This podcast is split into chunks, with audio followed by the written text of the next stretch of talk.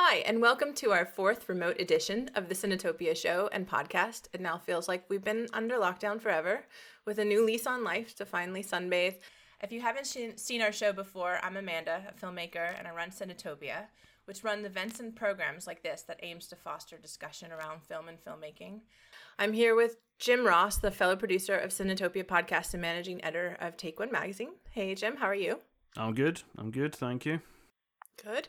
And I'm here also with Mark Nelson, a freelance film critic and regular contributor to our show. Mark, how are you doing? Not too bad, Amanda. How are you?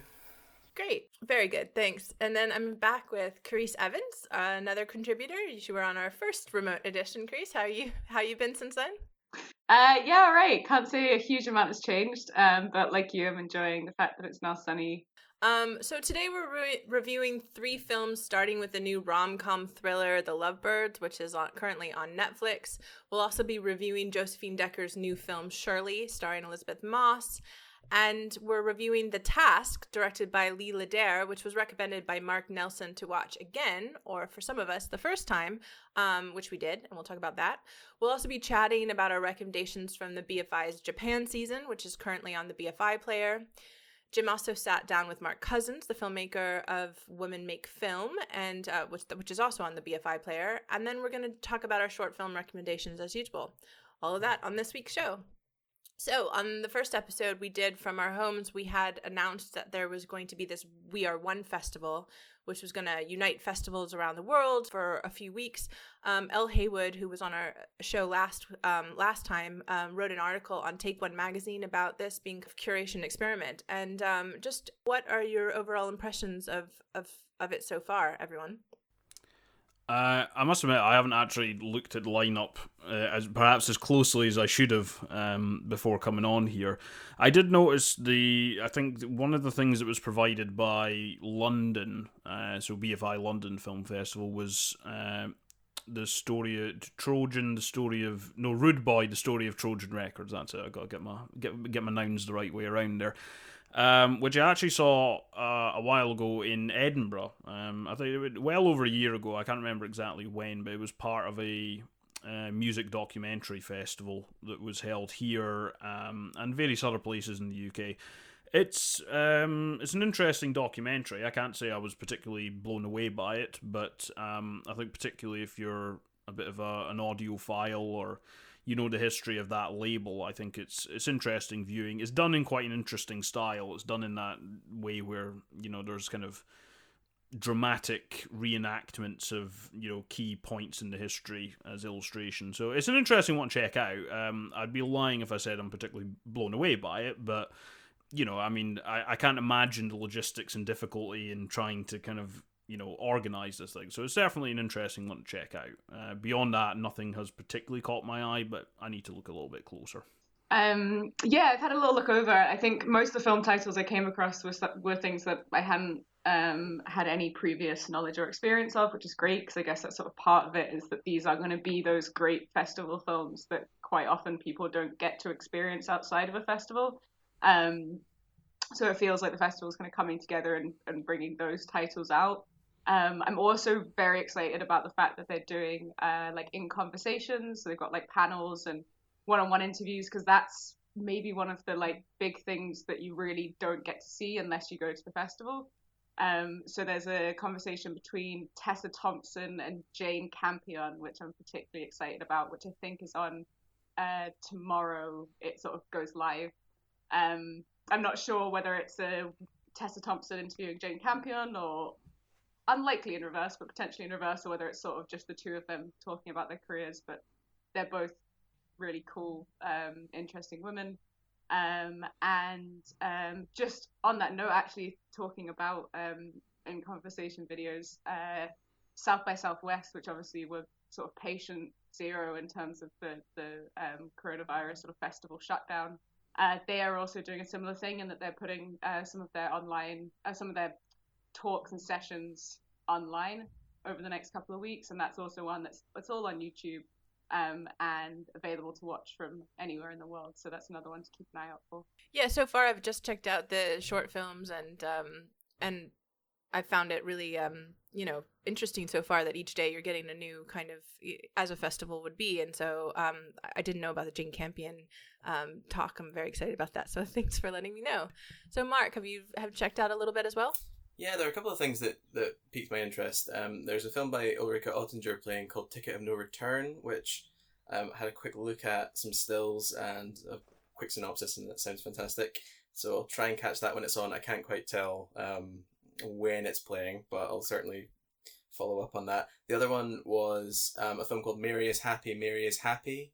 Uh, it's directed by a Thai filmmaker called Nawapol Thamrongrattanarit, and it's um, it's based on a, as, as far as I can tell, it's based on a Twitter feed, uh, which sounds intriguing to me. Um, I just watched their most recent film It's called um, Happy Old Year, which is on Netflix, which is fantastic. So I'm intrigued to catch up with that. Great. So um, We Are One is on um, YouTube right now, and you can also go to the website. We'll put it in the link um, below um, as well. So uh, check it out and let us know what you think.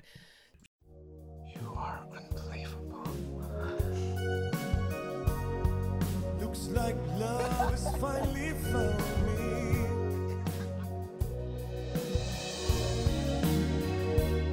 I love you. Police officer! He's a criminal! Move, move, move!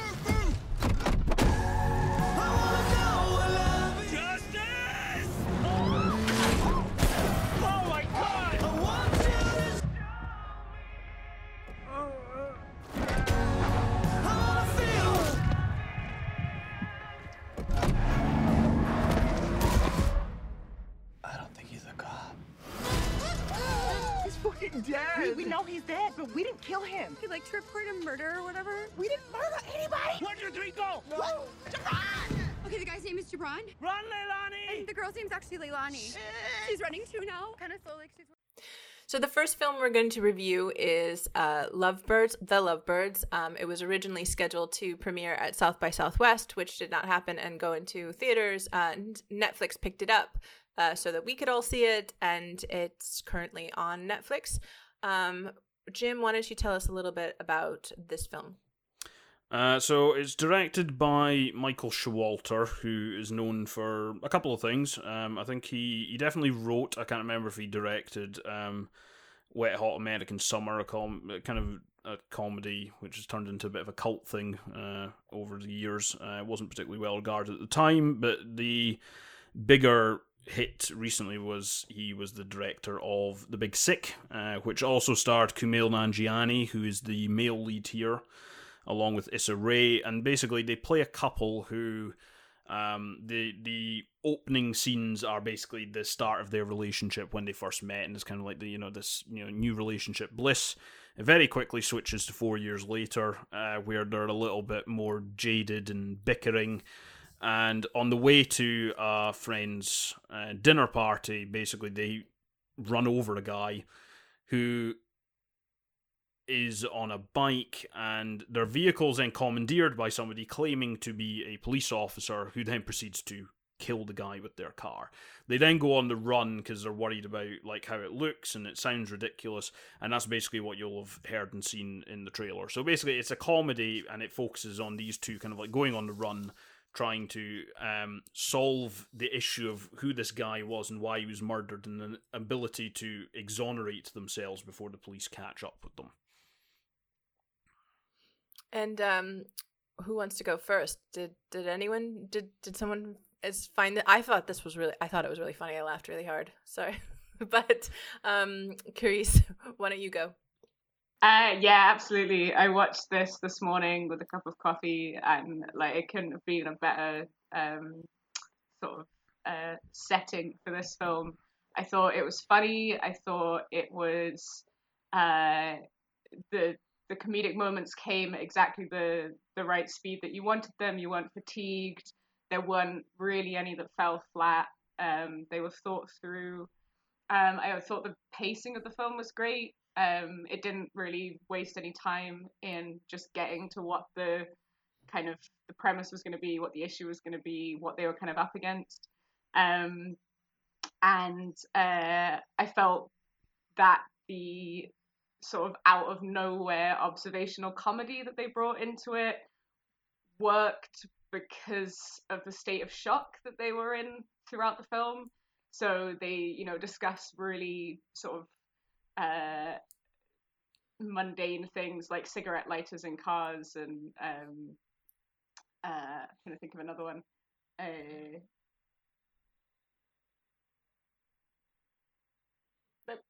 um, and uh, whilst whilst sometimes with these films that have stand-up actors, uh, sorry, stand-up comedians acting in a film, it can often feel like they're shoehorning their material in, so they're given a moment to do a bit from one of their sets. Um, it felt like there was a, a intelligent, thought through kind of comedian behind the lines, but it flowed with the the kind of narrative of the film. I mean, what what were some of your your favorite comedic moments?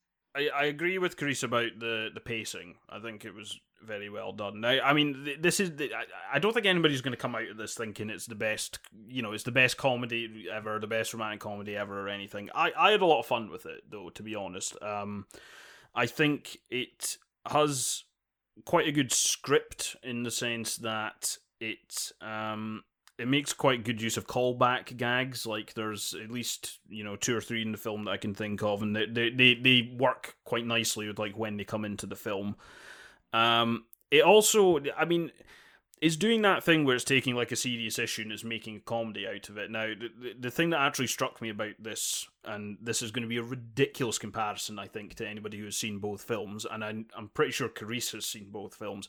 It actually reminded me as like if, as if somebody took the pitch for Queen and Slim and made it into a romantic comedy. Quite frankly, um, you know, because like there's this issue about why they're not going to the police, right? Because you know, Issa Rae is a black woman, Kumail Nanjiani is a you know person in color with a Pakistani name, and it's just like you get this. There, there are those bits woven through. It doesn't really focus on them, but it provides something to hang these jokes on, and I think it works quite well. I think there's very good chemistry between the two leads. Um, I think, I mean, really, I, I'm quite fond of Kumail Nanjiani as a performer. Anyway, like I, I enjoy him a lot in Silicon Valley. I thought he was excellent in The Big Sick, and various other things. Um, the supporting performances are all quite good. I think it undercuts itself quite effectively late on in the film when things start to come to a climax. I think it's just I think it's just a very enjoyable film. Um, I don't think there's anything necessarily particularly new or imaginative about it, but I think it's just one of those instances where a good script that is well paced with some decent jokes comes together with very talented performers, and it makes something which is um, funny, but but it's all, it's also quite smart at points. I think I'd like it's not as I say it's not it's not you know I, can't imagine myself wanting to revisit this in years to come as like some sort of landmark, but it is a very well constructed piece of comedy. I think. I'm I'm afraid I'm gonna have to play the odd one out here because I I think I laughed seriously once in the whole thing. There were many scenes that were quite agreeable. They were, they were, they were, you know, they were happening and they were quite nice, but I didn't find them funny at all. And I found the two performances essentially just had the same mode, which was to um, look at each other and over-explain things, and that was the joke often. And I, I, I wondered if there wasn't more to the script than just uh, there wasn't more to the script to allow a different mode of performance. There was ju- it was just that same mash note of um, over explanatory comedy the whole way through, which I find kind of annoying.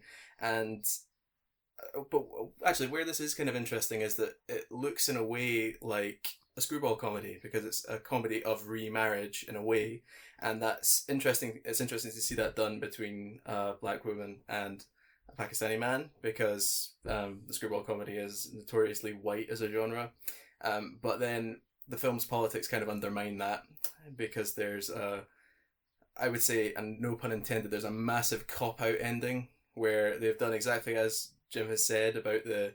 I didn't think of the comparison to Queen and Slim, but it's an interesting one where they, they hint at that sort of. Um, they, they hint at the seriousness of police oppression and then decide, ah, oh, well, not really at the end. And that, that irritated me a lot this is maybe where we get into a little bit of like the discussion that uh about like what a film is trying to do though to be honest because th- there is there is an element of like because I, I I personally quite liked the fact that it hinted at it because because otherwise it would be this weird unspoken thing in the film, right? I mean that that as soon as like you know two white people find them and phone the police and it's the two of them like it's kind of the unspoken thing it's the elephant in the room now i think it's actually a pretty good thing to do to acknowledge it and then try and weave some comedy in around it you know i mean like comedy has tried to look at these things many many times over the years and i think it's quite good it does that i the fact that it hints at it i think this is where I come out more like how Amanda was when we were talking about um, films on the last show. It would be a completely different film if they went any harder on that. And I don't think this. Now, there is things you could do that maybe take a satirical angle to it, but I think this film wasn't looking to be a satire. It was looking to an extent to be that screwball comedy that you've hinted at in that summary there. So yeah, I, I, I take the point, but I think it would be a very very different film if it went any harder on that aspect of it. I of course agree with you, Jim, because I think that that's exactly my my sort of my argument with Hollywood, which was perhaps not as well executed um, in terms of its its attempt to show representation, but in this particular film it's definitely representation is a very important part of of you know of of the story. And um and by putting that right out there as a sort of like right there it, it doesn't it doesn't it's not the it's not everything in the story. It this it, it it's supposed to be a funny funny um rom-com um with two really f- amazingly funny um comedians. I'm like a really big fan of Issa Rae's um show um, on HBO, and I did I did like The Big Sick, but I have to say I kind of maybe because I really like Issa Rae, liked this film slightly better. Um, not to say that it's you know oh so, so much more like so much more you know well done, but it's just it, the the chemistry between the two two just made me laugh, um, and I sort of got the the the joke that you know people are it's it, they're ridiculously fighting over things in really terrible situations and sometimes those fights that you have with your partner are just absolutely ridiculous. Um, and uh, you know particularly um, you know this this kind of trope of the date night film you know or i think there was another one called game night which i didn't see but then it's it's playing with that um, with with these particular comedians and you know an interracial couple and i think that's i you know, I, I, at least laughed pretty hard, and I didn't have to think too much about. Just just enjoyed being in their company. Yeah, just as an aside, I'm glad you mentioned Game Night actually, because that was the other film it brought to mind. Because I, I have seen that, and it is a bit like somebody gave the concept for Queen and Slim to the people who made Game Night. that's that's kind of how it felt felt to me. But yeah, it's it's that sort of pitch. You know, I think it is going for that screwball thing, and I think it does it. I think it does it quite well. Um, you know, there are not every joke lands, you know, but like fortunately, it's the type of film where there's another one along two minutes later to uh, fill the gap. It's kind of that that sort of mode. So for me, it worked. For me, it worked very well. You know, I had a lot of fun with it. Yeah, and I think also one of the things is like it's a taste thing too. I mean, I don't know if I have a really weird affinity with for rom coms, like especially like well, I can't take a plane right now, but you know, on a plane or something. But this one was was was you know, I, it's my expectations of a rom com is that it doesn't need to necessarily be highbrow, but it it needs to, you know, it needs to be a simple relationship story that's that's kind of you know explored in in in a funny way or something, and and and I thought it I thought it worked. And uh, well, I'm a big fan of rom coms too, but this I, I, I hear all of the points and all, but I, I do think there's something off just on the level of even on chemistry between them. I don't actually think that they're very good scene partners together. Really, um, I, I feel like they're kind of shouting past one another as opposed to like interacting with the other actor. So um, I'm I'm happy to disagree on this one. I think. Have you have you seen the Big Sick, Mark? I have. Yeah, yeah. How did you find the chemistry with Kumail Nanjiani and Zoe I forget Kazan. the actor's name, but uh, how did you find it in that? With uh, Zoe Kazan. Yeah, Zoe Kazan. That's it. Yeah, um, I, I, I quite, I enjoyed that. It's, it's kind of, it's operating on a minor key, and you know, it operates well and nicely on a minor key.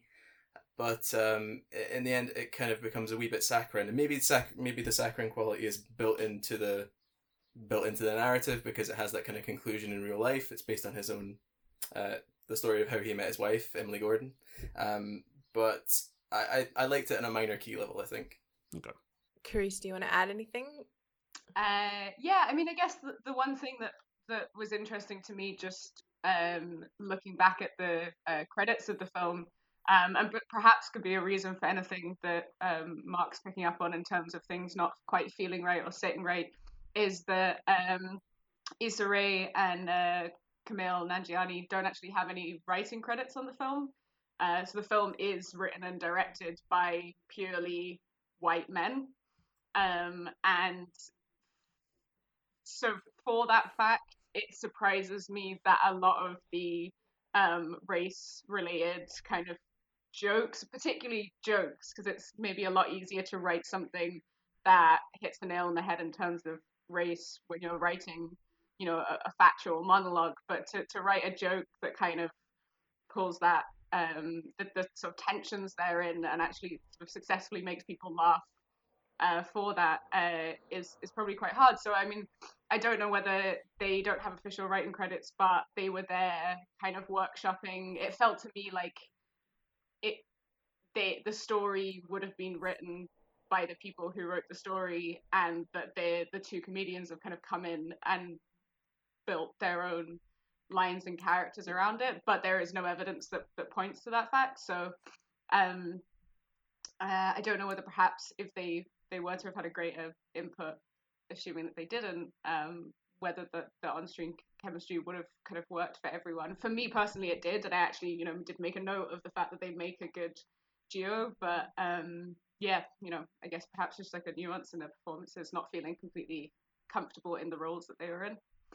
Yeah, I agree. I mean, I, I agree with you in in the sense that perhaps we need to know more about you know there there are definitely I, I knew they weren't they weren't writing it where in fact with the Big Sick I think Kumail had written it and uh, Issa Rae um, is certainly the writer and creator of her show on HBO so um it, it's not it's not the same maybe but it would be interesting to see you know if that if if that was part of it. I, I agree with you that the the chemistry to me is something worth seeing again perhaps with even a better film perhaps with a film written by um, one of both of them or the two of you know one of them. Um, but i do think um, response has been you know a good one that this is there's representation of a rom-com with um, this this couple and and they're really great um, you know I, i'd love to see more is my point and um, and i think it, it serves if some people have said oh it just it just deserves to be on netflix and i'm like i don't think so i think it, it was worth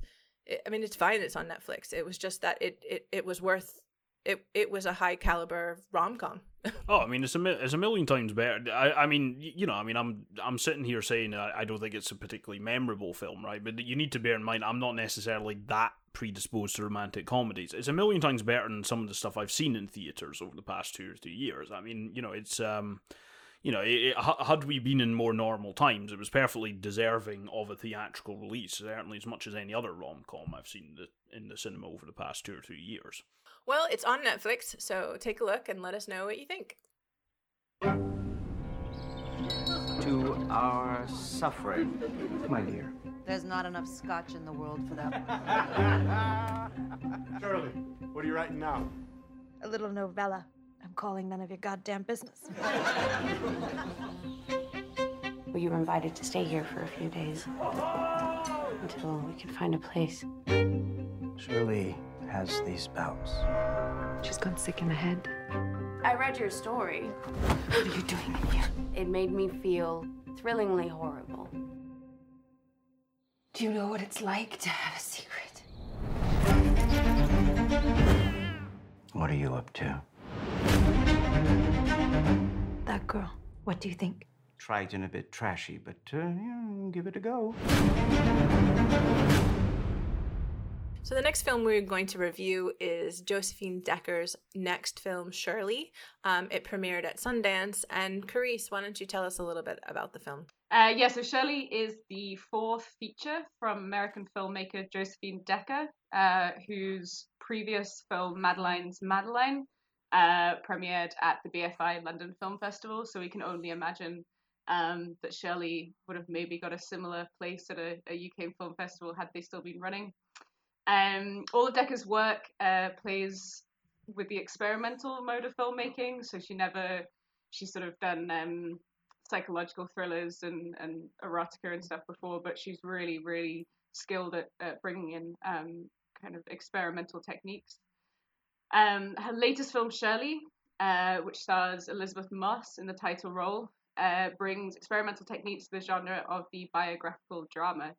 Uh, the biography in focus is that of horror writer Shirley Jackson, who many may know as the writer of The Haunting of Hill House, that was adapted for Netflix last year. Um, Shirley the film's not your typical biographical feature, however, and it drops the traditional format of filmmaking, throwing in horror elements, mystery, uh, thriller storylines, um, and effectively all just takes place in uh, one single household with an older couple and a younger couple, a trope that's used in films such as um, Who's Afraid of Virginia Woolf um, or uh, Mother, uh, Darren Aronofsky's film, um, and shows the tension between the two sets of couples, but also across couples, um, kind of tearing apart the relationships. Um, it's uh, um, yeah, it's a great film that kind of keeps you on your toes. Um, goes off in all sorts of strange directions, but I think of all the Josephine Decker's work, it shows her kind of bringing her experimental mode into something that is probably quite digestible by many of your kind of regular film going audiences. Um, and I think that's done through things such as the the mystery storyline, giving something to focus on whilst all this other kind of chaotic uh, activities happening around it. What did uh, what did you think of it, Amanda? Um, I I agree. I think um, I really liked Madeline's Madeline, and um, this film felt more approachable to perhaps people who wouldn't be into like more of an experimental film about experimental theater in New York. But um, I also went to a school in um, Vermont that was very similar to like the the the kind of the the environment and the backdrop of this this story.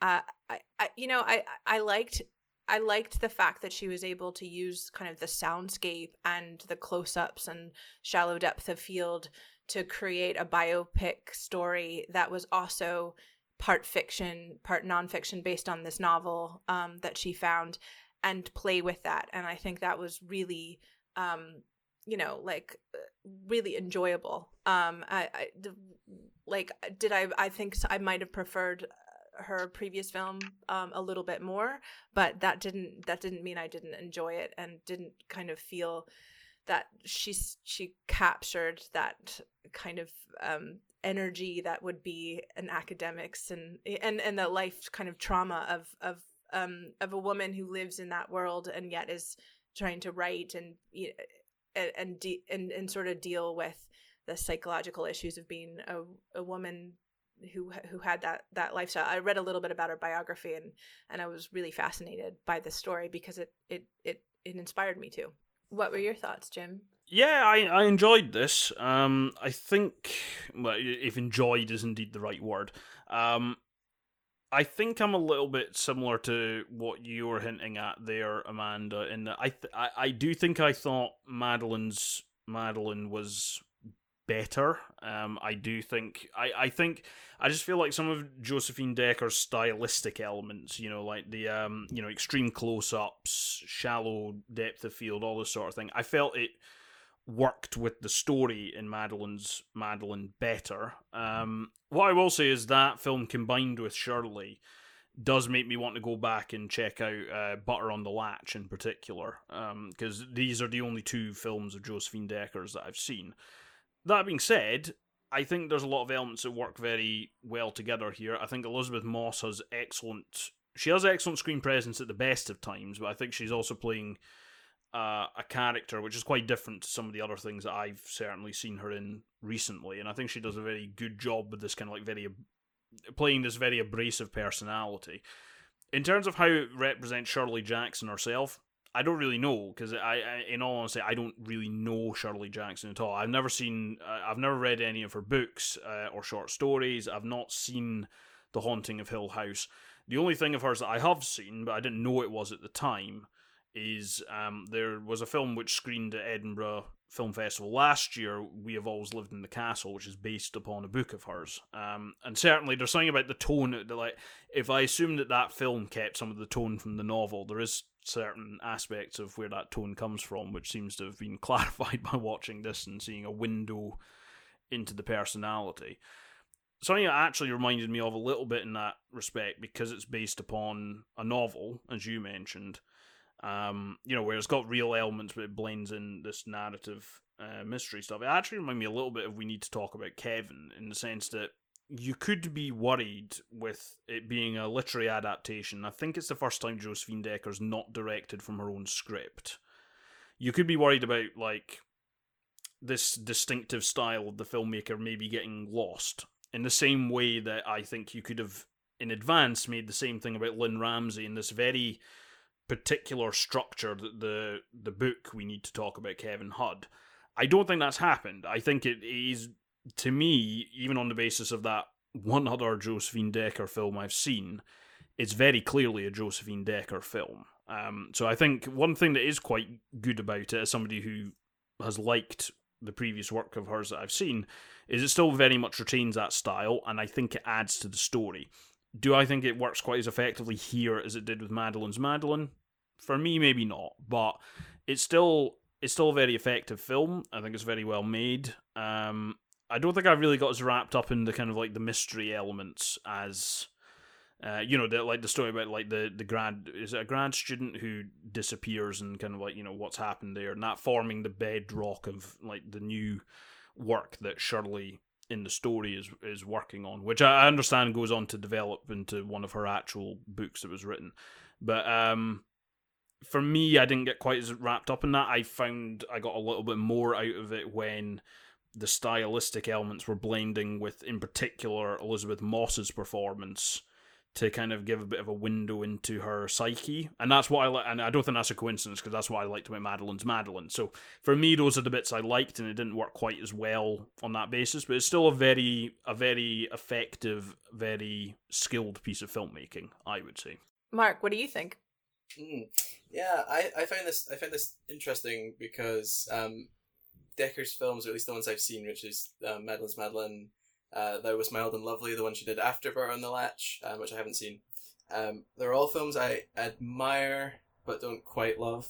Um, and this is the closest I've got to loving one of her films, really. Um, there's maybe it's just Elisabeth Moss in part because her um, I love when Elisabeth Moss plays a a very uh, fiery, hard shell exterior character. I always enjoy these performances. Um, particularly the one she did last year in Her Smell, which I thought was absolutely fantastic. Um, here, and as we've mentioned, uh, everything in the house, which is shot with a very particular lens, so that you get these, as, as mentioned, a very shallow depth of field, so that you're in her headspace in a way. Um, I'm also you touched on sound design, which is crucial for this because um, in certain scenes, all you can hear is the sounds from outside, and it's almost as though the town outside her door is one of her fictions. Like it doesn't actually exist. If it exists beyond her, it has to have been made by her because it's so strange and so weird. Um, I'll say that I really like the the trade offs that she and Michael Stuhlbarg give each other as scene partners. I find um, there's there's just a very um, very discomforting relationship that they have, but they uh, there's a kind of they like one upping each other quite a lot. Um, I like particularly how um, how Michael Stuhlbarg's character, the professor, he's he's so slimely uh, agreeable. If that makes sense, he's so like um, he has such a an annoying register of being agreeable while also putting obligations on people. So there's a moment where he's talking to the character who comes along um, uh, to you know stay at the house for a while and says you won't pay room and board but could you help out around the house please? Um, and the way that this is done is this awful mixture of no no no absolute politesse but then also oh but please you, you, you do need to help us. And that, that little switch that Stuhlbarg does is, is so good. Um, I would say the other two performances are a bit blanker, purposefully, and that's interesting because then you get um, how Shirley affects them and affects their presence in the house. Um, where it falls off for me a wee bit is in the matter of the story, which is um, the novel she's writing is Hangs- and um, what the narrative essentially posits is that um, parts of the character are informed by Shirley, parts of the character are informed by the transplant into the house, and that that seems not to use the word obvious. It does seem obvious. Um, to me, that's a pretty standard um, literary biopic, literary fictional um, trope in these sorts of movies, and that's kind of consistent with the the experience I've had with Decker's films, which is the narratives always, in some way, peak a while before the end, and then it's just a slow peter off. But it is the film I've enjoyed by her most so far. I agree with the um the relationship and and the way that um the the, the two the two main characters, the husband and wife, um are interacting and.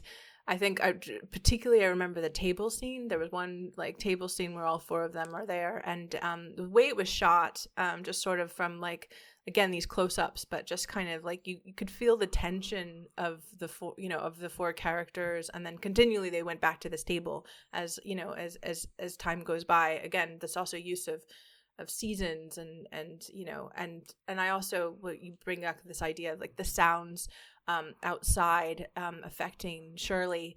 Um, I, again, think about this like living in Vermont in this very isolated sort of way, and the town gown relationships with um, with these these institutions and and the relationships of um, being a writer being respected for being a writer you know the husband again looking into his his his past he he didn't he did have a real misunderstand like an idea of what a woman should do. And so he treated his wife in in in a way that that caused her to have that kind of you know frustration. And she took that out in her work. And and all of this was expressed through sound and through visuals and through you know and and she did that so well with madeline's madeline and she did that so well here. So very very effective in that way Uh, I, am really pleased you've mentioned the sound actually because it's something that we it's something we spoke about when we reviewed Madeline's Madeline, and I don't, and it, it gets mentioned, but I, I, I don't feel it's an aspect of those two films that is really spoken about enough, to be honest with you, because I think it, in particular, in kind of like getting into kind of the, the mental landscape of these characters, and it does need it does need the visuals to go with it as well. But really, I think it is actually the sound design in both of these films that takes them to another level in terms of their effectiveness. So I, I am glad that both of you mentioned it because it, it is quite something. Like it's easy to spot Decker's visual style in both of these films, but I, I need to look up who was involved with the sound design, whether it was um, the same folk, because I really do think that that takes both of these films up a level. And also the I mean I don't know again who did the score, but the score was particularly really um, you know pulsating and intense and interesting and it and it and exacerbated that that tension and that this again this idea of isolation and um, being stuck in a situation where she was having to work through. I also kind of appreciated Michael Stuhlbarg doing the Bizarro World version of his "Call Me by Your Name" character. It's a variation, certainly. There's there's something else to um uh, the fact that you mentioned the the dinner table conversations, and I think you could link these two things because um there's a moment, um, one of the dinner table conversations where they kind of cross over the 180 degree line a couple of times, but it's always next to her ears. And that's interesting because it's almost as though the conversation is the subject, it's not what people are doing. Um, and it's as though the scenes vary between it being a particularly um, like dialogue specific and dialogue important scene, or a scene which focuses on gesture and um, acting style. Because the moment where Moss works out, um, Shirley Jackson walks out the house for the first time, being assisted by Rose. Um, it's like her, she can't walk. She's she's so stunned to be leaving the house for the first time, although she kind of wants to do it. That that's a moment which really um, emphasizes like the mask that she's assumed um, through staying in the house all of this time. Whereas the scene at the dinner table is all about the um, the way in which Jackson has like precisely the right word and when she says exactly the right word, she cuts everybody off from her emotional life. It's funny everyone's mentioning the dinner table scenes because I, I felt like that latter dinner table scene just after the relationship between Shirley and Rose has kind of developed a bit more was a really fascinating point for me and I think it was a point where the film could have gone in one of two directions and the direction it did go in is perhaps understandable in terms of whilst there is this deepening of the relationship between Rose and Shirley ultimately it is Shirley and Stanley as these incredibly um, archetypal kind of academic elite who just couldn't function anywhere else besides the world of academia are really just playing with with Rose and um, uh, I forget the name of, of Rose's husband Stanley Stanley and Shirley and Rose and um, hang on Rose and Fred so Fred, really yeah. Shirley and Stanley are just playing with these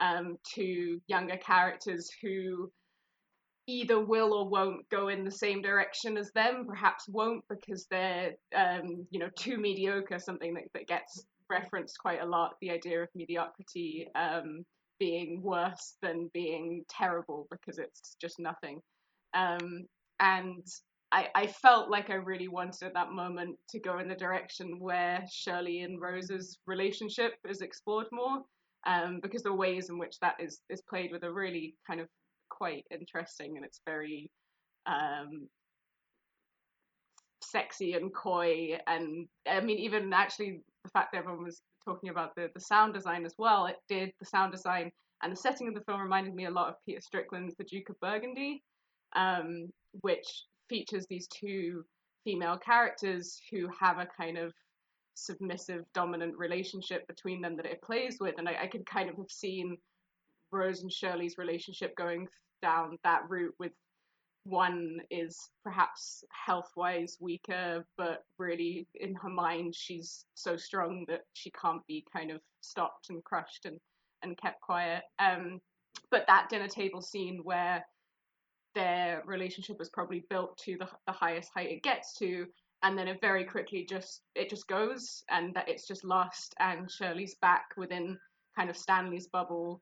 Um, and the next time we, we see them interact uh, Rose kind of goes to Shirley again looking for um, that connection that they've grown and Shirley just kind of casts it aside and she's she, it shows that they really aren't the kind of characters that can let in romance and warmth and love. They're they're they're just interested in in kind of in playing with people and and exploring the limits to people's tolerance i think to a certain extent. Um and uh, yeah just one of the things was that at the very beginning of the film uh, rose has has just finished reading um uh, shirley's latest short novel i think uh, the lottery um, and refers to it as thrillingly horrible. And I thought that was quite a nice moment in retrospect of watching the film that that is what the film is. It's thrillingly horrible, and the experience that they're both about to go to, go through, sorry, is is, is exactly that. And she kind of sums it up within those first minutes of the film. Well, I think we all agree that it's certainly beautiful and certainly interesting, and um, in varying degrees. June fifth, coming um, this week then we'll put a link no matter what us uk um, where you can get it and um, check it out most definitely i've been sitting here the whole time feeling like should i bring my emotional self in or not Yes. yes. should i should i not Yes. and i could i could and i'm like right at the edge you can hear it Please. and i have the choice but i don't feel that it's safe here to You're do all that. saying bring it, but Bring it you killed that off in me yesterday. And i think that's what we might have planted in Why'd you let it forgot die? her name There no, are I don't, I victims. don't think it's There fair are to no say why'd you victims. let That it is die. such bullshit. It is not. They're only Oh, I volunteers. just. I would, I would like to, I would like to make a suggestion. There has to be an establishment of boundaries. So the next film that we're going to review is not necessarily new film, but it's part of our new idea that we would take an older film that is currently online or accessible and um, challenge each other to wa- rewatch or watch again and um, discuss it. And uh, Mark um, graciously suggested the first one, um, challenged us. And Mark, tell us a little bit about uh, the task. Okay, so um, I just want to say beforehand that I couldn't have timed this better, and I promise I did not pay any money for this to happen. But um, my Twitter feed was awash with people recommending this film, uh, people who had originally brought it to my attention, who had been at True False or Sheffield Doc/Fest or or a number of other festivals it played at, were all just in the past week randomly somebody said, "Oh, this is this is online and free," and my Twitter feed was awash with recommendations for it. So thanks very much. It's very well timed. Um, so uh, I think I, I briefly gave a pressy for it last time, but I'll give an even briefer one here because it needs it. Um, it's so it's a documentary about uh, a Tavistock conference, which is a kind of group relations therapy, um, but the film is rather more anthropological, I think. Um, the way it's set up is that there are six cameras in the room, um, sound equipment on the ceiling, and 28 participants are arranged in a spiral, and um, there are kind of uh, power positions within the spiral, and where people sit becomes a really um, a really heavy topic, uh, rather amazingly emphasized topic at a certain point. Um, there are a number of consultants in the circle, three. Um, they're either counselors, medical professionals, and uh, it's their job, the task itself. Alrighty. Um, Amanda, what did you think of the task?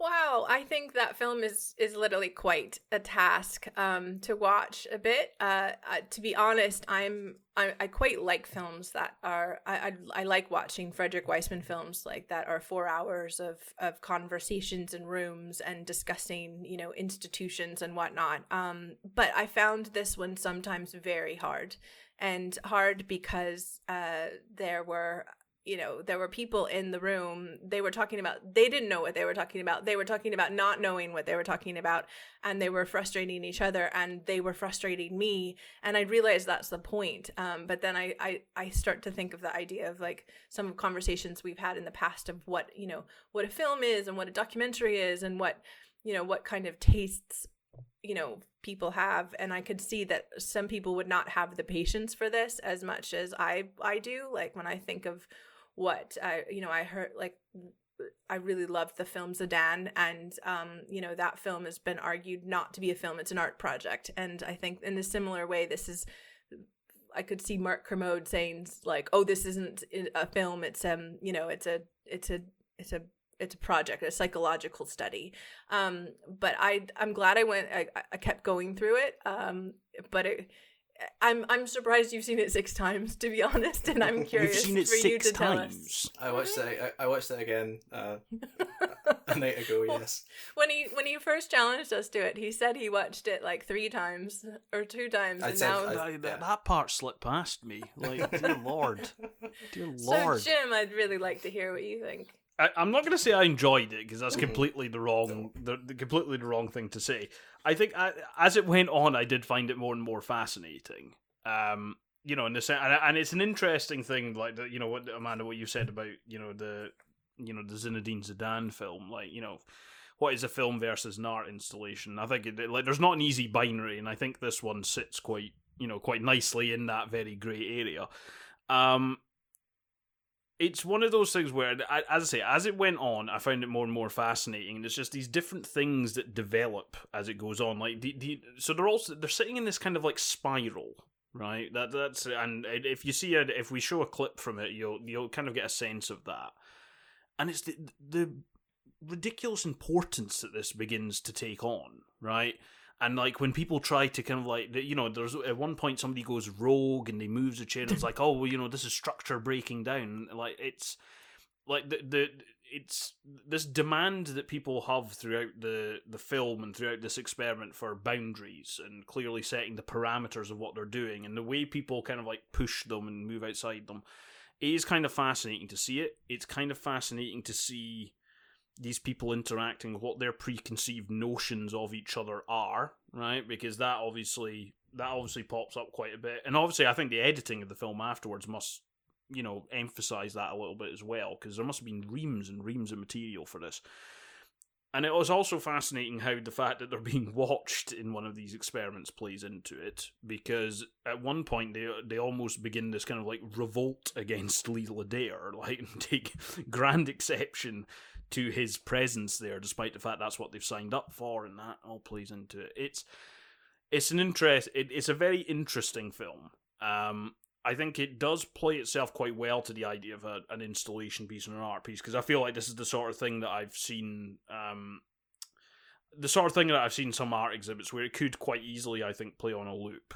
Um, you know, in in that so in that sense, I feel like it's kind of it's a bit of an amorphous thing, but to me, it is it, it was fascinating. I mean, like when it started off, I'm I'm not going to lie, I did find myself going, Christ, this is going to be a bit of a this is going to be a bit of a slog because I Oh, mean, me we we open up with you know we open up with people kind of like engaging with their identities, you know, because so like there's there's women in the room, there's men in the room, there's black, white, Asian, old, young, kind of like the whole whole mix, right? And I think the idea was it was meant to be kind of a cross section of like Chicago's population, which is where this this all takes place, and it's people trying to grapple with that, and you quickly come to realize that like, these are just normal people. They're not particularly good at grappling with these things. They have their prejudices that they're trying to not put on camera, but they are, and then there's other people who are more bold.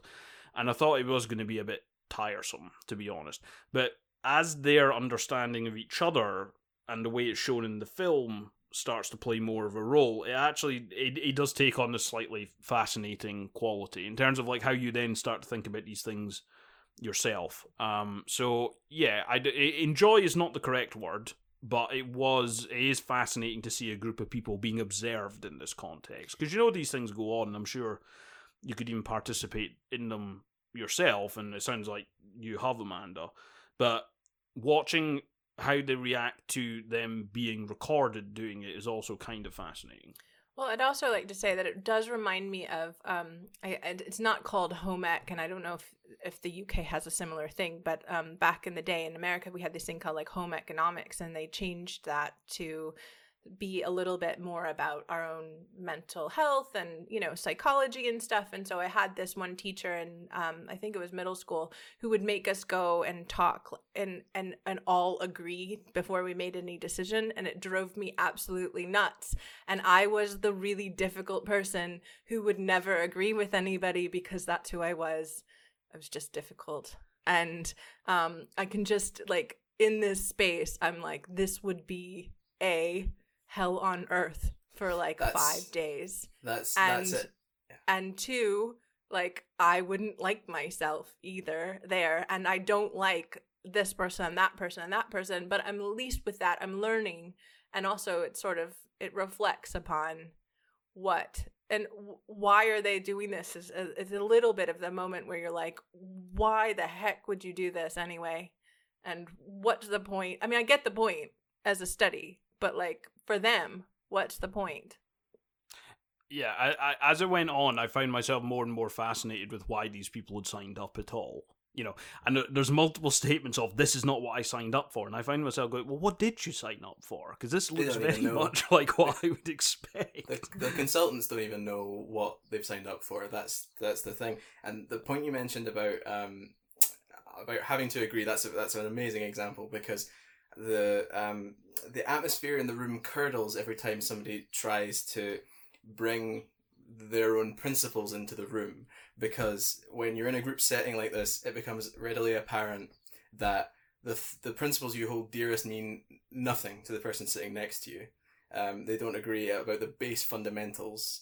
And so the film kind of becomes about if i can formulate this properly it becomes about meta discourse right? So it's like the worst version of your twitter feed reflecting on itself. That's what this movie is. Um, and there's a the point we mentioned about authority um, and there's a really interesting layer about the authority of the director as opposed to the, the director of the conference itself. So you have the one of the major juxtapositions in the film is between the the impetus to create art out of the thing and the impetus to carry out the task as handed down to them.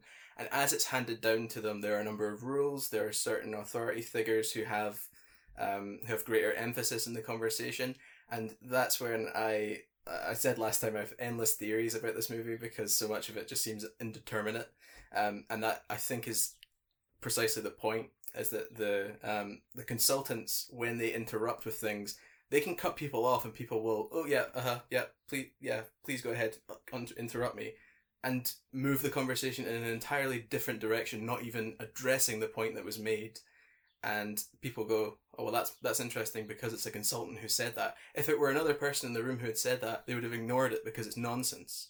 But because you can see people in the backgrounds and the editing is is one of my favorite parts about this because it captures what's not being said.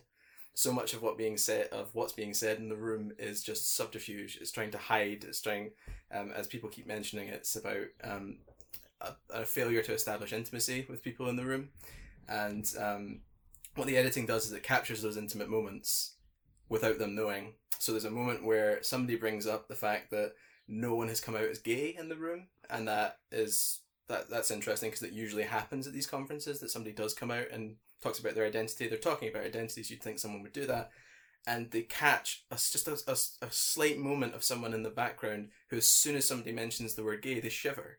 You're like, oh, you know, they're not taking that up as a as a point in the conversation because they want to hide that. That's interesting, and there's so many of those that this is like an endlessly, endlessly regenerating piece of interest for me because the there's just so much in it. Well, yeah, um, go ahead. The, the, the edit the editing is the thing that struck me because I mean essentially like it's a bunch of cameras kind of around the edge of the room. But I, Mm-hmm. I, I was kind of ta- I, I was kind of taken with quite how much um, tone and narrative is perhaps strong, but like the the, the way that characters in the room are drawn Mhm. through the editing of this because there's even things like that you know like if there's somebody kind of like shuffling around awkwardly in one of the outer parts of the spiral then Ledare kind of like uses one of the cameras which is basically shooting through the rest of the audience so they're kind of like they're far they're remote they're distant and it's just it's stuff like that where yes the the premise itself is kind of interesting but the actual construction of the the, the actual construction of the film in terms of the editing really adds to it. And i think it, that that to me is where it becomes more than just a a curio you know? I think that's when the, it, it starts to make it something a lot more worth your time to actually watch. To be honest, one thing I didn't like was the sound, um, because I found sometimes it was really hard to hear, and I don't know how you would mic thirty people and Yeah. you know have to do that, but it it it it it, it, be, it added to the frustration of sometimes that conversation because um, because it's really hard to capture a you know a room like that, and as someone who has done a lot of events which are filming events with five cameras and and trying to capture sound uh, maybe that's just again my own like issues um from that perspective. But yeah i do think this idea of like i didn't understand how why they got so upset when he came into the into the into the mix. And Mhm. and that was one of those moments where it was just like what what? Like I, again why are we doing this? And why are we like I mean, the construct of of uh, it's sort of even when we're joking with the lovebirds, like the construct of fighting or the construct of collaborating or the construct of all that kind of stuff is is obviously explored here. And if you haven't been in those kinds of situations before, um, we all have, I guess. And I, another thing it reminds me of a little bit, and I know, Carice, you haven't seen it, but is is is how we worked in our master's class of always collaborating as a group, and how people from different ages and different you know different backgrounds are coming together and trying to work together, and it's really frustrating, and it's done on purpose. Um, and I still don't know if I would watch it six times, though, Mark. To be Yeah, honest. that's that's fair. the there's the point the point you mentioned there is really important is when um I, I don't know that it's possible to spoil this film. There's there are a bunch of meta narratives, but there's not really a, a narrative per se. Is that Leigh Ledare is an observer in the room, and it's clearly been agreed. And they, uh, I think the reason why it becomes such a problem is because this is about authority generally, um, and the way in which the consultants are using their authority, which is to collect data about everyone's uncertainty in the room. Whereas Leigh Ledare comes in and he makes them uncertain, right?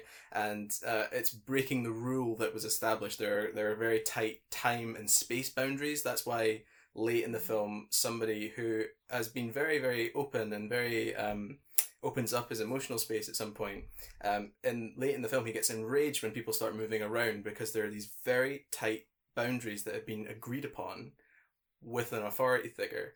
And Ledare, in entering the circle, is interested in breaking down those those those notions of authority and seeing how people in the room react because this is about forging new ideas. Yep, absolutely. Very interesting. Thank you for sharing. And um, you know, we will put a link to the task, which you can view as many times as you want um, mm-hmm. online, and uh, let us know what you think.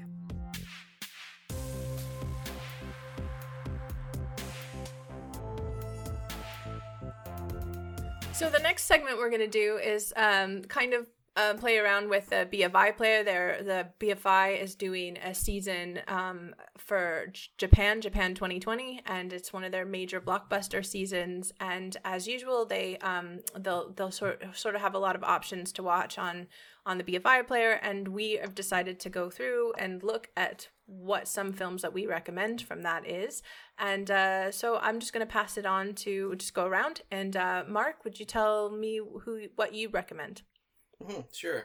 So I was going to go for my favorite Ozu, but I think Ozu's going to be well represented here today. So I'll go instead for Kaneto Shindo's rather wonderful, rather odd Onibaba from. So this is um, it's about a woman and her daughter-in-law who live in uh, 14th century Japan, not specified location, and they um, are waiting for um, the older woman's son and the younger woman's husband to return from. There's a, a lengthy civil war happening between the two, between two, two different um, areas of the country, and they live in what's called a, a, a susuki field. Um, it's long grass, so they're hidden in these areas and uh, what they how they how they live is they kill passing samurai who are trying to escape from conflict, and they strip them of their armor, of their weaponry, and they dump their bodies in a hole that they've was just mysteriously there.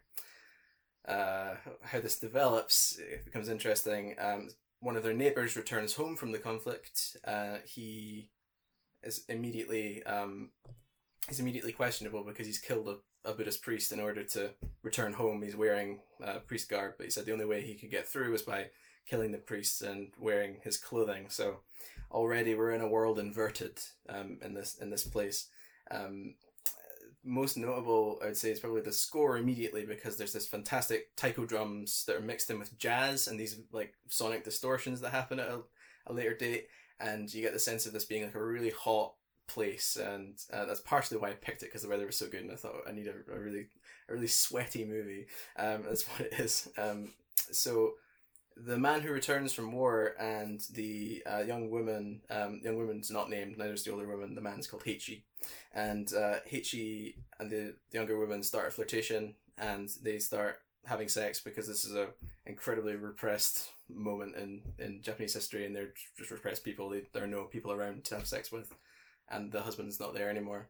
So they start doing that, but the older woman becomes jealous, and uh, there's a very memorable shot of her um, mounting a, a tree in desperation because she would also like to have sex with the young man. And um, what happens is, is uh, I won't go towards the ending, but this is an incredibly well paced movie, and it takes about 40 minutes for the first major issue to develop, and another 40 minutes for it all to resolve or not resolve as the final shot's a bit of a famous non-ender, um, but a rather brilliant one. The in the meantime, uh, there's a problem of a samurai who comes through the comes through the grass fields, um, who's wearing a mask that he won't take off because he says he's the most beautiful man in Kyoto, and the older woman would like to see his face.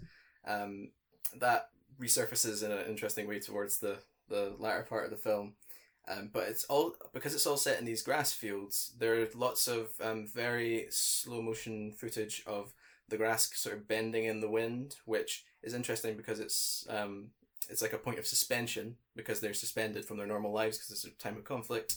They want to go back to being farmers and living ordinary lives. They can't do that because and there are constantly people crossing the land who they need to kill in order to in order to live. And um, what it also does, though, is because this is a movie about sexual repression and inspired by a, a parable about a Shin Buddhist parable about sexual repression. Uh, I don't need to explain the connotations of what a, a quivering uh, blade of grass does when it's uh, when it trembles in the wind. Um, so I'd say this is a very uh, a very a, a very a very hot and dingy and extremely well lit movie. There's these great single source um, scenes there's a single source of lighting and it really it, it tips the balance over in the same way that the the grass blowing in the wind is tipped over in balance and that seems to be what the movie is about is achieving greater balance and failing to do so because all humans have that problem Great. Sounds wonderful. I'm I'm very much. I got my 30 day trial um, of of BFI player, and I'm gonna go through as many as possible because I just really I was really excited to see what's there. So, Carice, how about you? What would you recommend? Um, so I feel the pressure's now on to to well represent Ozu, but I will try my best. Um, so my recommendation is probably more broadly. I mean, him as a filmmaker, so Yasujiro Ozu. Um, but the film that I'm recommending, Late Spring, falls within a so-called Noriko trilogy. So it's three films that all feature the same uh, protagonist, uh, focal protagonist, but uh, it's they're very cleverly linked in that it is not a through line story of her from one point to another. It's a um, kind of a, a rebooting and a reimagining different um, directions her life could have gone, or, or sort of almost like a sliding doors esque thing where this is one one uh, life she could have had, this is another, and this is another.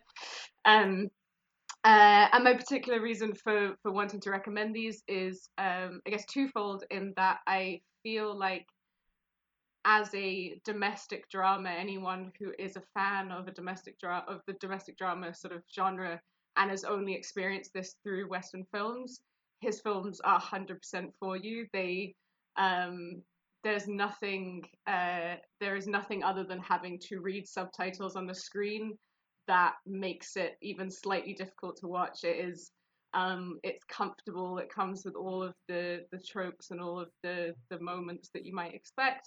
Um, but also beyond that, it explores um, the topic of I guess gender politics and women's right and rights and feminism and, and sort of uh, uh, marital law in 1949 this film was made when western films were still uh, throwing women into the background and and and you know maybe treating them awfully in films this film puts a woman center stage and it gives her the opportunity to make decisions and those decisions aren't limited to making her either um, traditional or progressive so the the title character of Noriko, she's she's neither one thing nor the other. She uh, dresses in a very Western style. She um, the film uh, takes place in he, he's a he's a great user of the sort of static camera shots.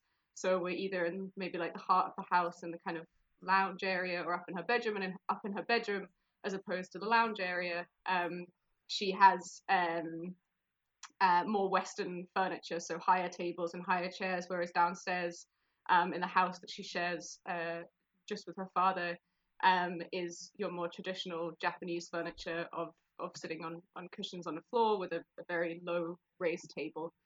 Um, so the the I should double back and say the the basic premise of the, the film is Noriko's uh, friends and family and society in general want her to get married, but she shows absolutely no interest in getting married and wants to instead stay home and look after her sort of elderly widowed father. Um, and the the film kind of it explores that tension with various different characters, including her father and friends and um, other people within within the community. Um, so yeah, so as a as a character, she's um, like I say, one thing, not one thing or or the other.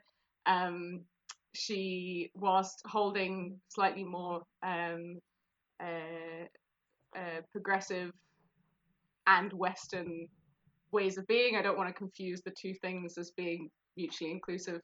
Um, she also uh, the reason that she doesn't want to get married is because she wants to stay at home and look after her father. So in that way, she's kind of eschewing one, uh, you know, nuclear family for for another. Um, but she um, she kind of forges her own path and she goes her own way and she kind of does things, makes decisions because they're the decisions she wants to make, as opposed to necessarily being pushed one way or another um, by any of society's expectations or ideals.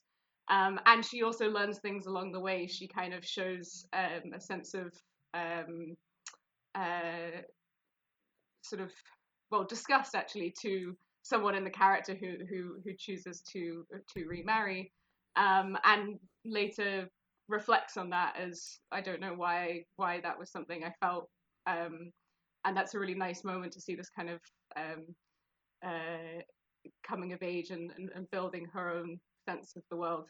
Um, and also um, as a as a domestic drama and spending so much time in in the space of the house, it made me realize how good a lot of Eastern cinema is making you want to like eat their food and drink their drinks. And I think there's not enough time in a lot of Western films spent on food. Food arrives and it sits at the table, and everyone pretends like it's not there. No one eats it because they can't eat it because otherwise it's going to spoil their line delivery. And they actually take their time with food so much in this film. There's a tea ceremony early on in the film. Um, there's a lot of people offering uh, someone a drink or um, uh, sitting down and having a conversation over a meal, and it left me wanting to. I think we actually paused it halfway through this watching to go pour out some some plum wine that I had uh, in in my fridge from when my sister came back from Japan. Um, and so that just made it really enjoyable, and it made it kind of you felt like you're there in the home with them. It really it sort of often frames everything from the perspective of this this la- sort of part of the house, this lounge um, space, and yeah, it just it makes it it's an incredibly simple film in what happens, but it's really kind of culturally rich, and it, it gives a lot of reflection to the time in sort of post-war Japan, um, but also the time, the sort of expectations that we might have on Japan or you know the states or the west at that time. Um so yeah that would be my recommendation and do go on and watch uh early summer and tokyo story which are the the two latin Noriko trilogy films Great. No, thanks so much. I I think we all agree Ozu is a wonderful filmmaker, and this is really a great opportunity to see um, these this trilogy. So uh, it was really wonderfully put. Put uh, Jim. So I, I'm sure some of the Japanese cinema experts that we know would probably bonk me on the head for picking what is perhaps could be viewed as the most obvious selection. Um, but I am going to go with Akira Kurosawa's Rashomon, and the reasons for that are a few. It's been a favorite of mine for a while, um, partly because of its influence, but I think it is just a. It is just a great film to watch. So it centers upon a uh, a murder and basically a, a crime has been committed, and we get differing versions of the story. We get one from a kind of infamous local bandit. We get another one from the wife of the man who was murdered. Uh, we get another one through the advent of a medium from the man who was murdered. Uh, and then finally, there's a woodcutter who is part of the kind of the opening scenes whereby he is talking with a priest who also gives a short account in the film and a commoner kind of reflecting on how confused they are by the stories. And basically, you get your four different versions of what happened uh, from varying perspectives. And it just it casts a slightly different light on each character and their motivations when you get to each. And part of the reason I like it is first of all, the influence it had, right? I mean, I'm not going to lie. The reason I came to this film many years ago is because of some of the films I'd watched, which employ a similar tactic. Um, you know, and it's been used so many, so many times in both film and television by by this point. But when you go back and you watch this particular one, which was one one of, if not the first to do it, then to me it's just very interesting the way things are undercut, and it seems to me it's just it's a very good example of the whole unreliable narrator thing in film, which is something that is a concept that we're very familiar with, but to me, whilst it whilst it appears in theatre, literature, and all the rest of it, there's something about it appearing in film which to me just it, it just it, it feels more impactful. Now maybe that speaks to my fondness for for film more than anything else, but there's just something about seeing something which you sometimes maybe assume is an objective reality and then it just having it so brutally undercut like that. There's also different aspects of the like the the craft of the making of the film, which I think is excellent. Um, you know, there's a lot of shots, shot choices that Kurosawa makes. I think really kind of heighten aspects of those different stories in particular, there's also we've spoken about sound design on the show already. In particular, there's one confrontation which is shown in a couple of different ways in these different accounts of the crime and they're made out to be kind of like very grand. And then when you come to the final one, it's then shown from a different perspective, which is then shown in this completely, completely opposite manner to how it's been described before. And the sound or lack thereof in this case is a, a primary thing amongst that. So I think it's just it's really well told story uh, or multiple stories and the influence it's then gone on to have. Like i think Ra- i think rashomon's in i mean literally it means um city gate or like you know like the entrance like the, the film opens on that's what rashomon refers to. But i'm pretty sure it's actually now entered the dictionary as this storytelling structure right? You know people will refer to shows having a rashomon episode whereby you've got differing accounts of the same thing. Um for me, it is an excellent film. I think it's probably my it's personally my favorite of the Kurosawa films I've seen. Um, I think it's a very good film, but I think it's also a very influential film, which will then also clarify like where some other ideas for later films have come from. Um, as I say, I think some of the Asian cinema, or specifically Japanese cinema experts that we we know we'd probably say this is a very obvious choice, but there's a reason it's an obvious choice. It's because it's a very, very good film, and I think it's a landmark one, which, seems it's part of the season, I think everybody should check out. Great. Thank you. And um, I have to admit that I'm not a, a Japanese film expert. Um, I certainly had seen it in film schools and whatnot. So I'm looking forward to seeing some of these films that I should have seen a long time ago. And this is why this BFI player, um, you know, like having this season is a really great opportunity for you to check this stuff out. Um, so I looked on the BFI player and tried to find one that seemed interesting, but I had no idea about. And so I chose uh, When a Woman Ascends the Stairs by uh, Mikio Naruse. Um, it's a film about a woman who's aging, and by aging, she is getting to the the old age of 30. But in this story, it takes place in 1960. Um, a woman named Keiko, or also sometimes referred to, to as Mama Mama San, is a hostess in the Ginza nightclub. And this film is really, I, I did a little research on Naruse, um, was very, like, the director was largely um, you know ignored during his lifetime but um has really people have really come back and seen um seen the work as quite quite amazing for um doing very quiet working class dramas. And um there's this this film really it starts there it starts kind of at this the, again this this main character going up the stairs. And what these stairs represent to the, her is the struggle of her life, which is you know getting older having to work and choosing being a widow and having to choose the path that is forced upon her um, whether or not it's starting her own bar which is expected or marrying again or um, it, it is so beautiful but it's so quiet and it's and it's actually quite sad um, and i think one of the things that um, I, I I read as somebody likened this work to what Douglas Sirk did um, for for American society and how this really depicts Japan society during that time, specifically, and um, you know the, this working class, um, you know, women who have to do who have to live in this male dominated society. Um, there's so much that goes on in it. In it um, again, I, I think it's a beautiful film. It's definitely worth watching. It's definitely me worth watching again and learning a little bit more about it as well. So, um, but I highly recommend it and let us know what you think.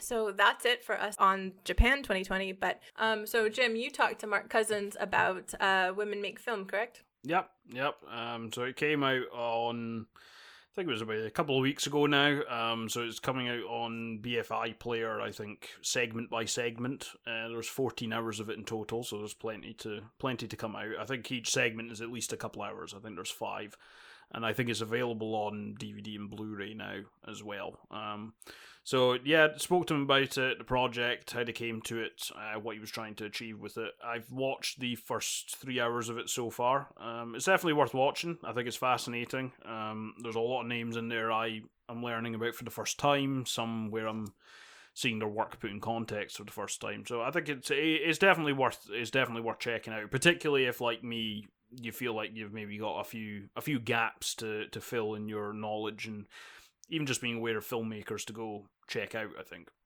Great. So we will roll that interview right now.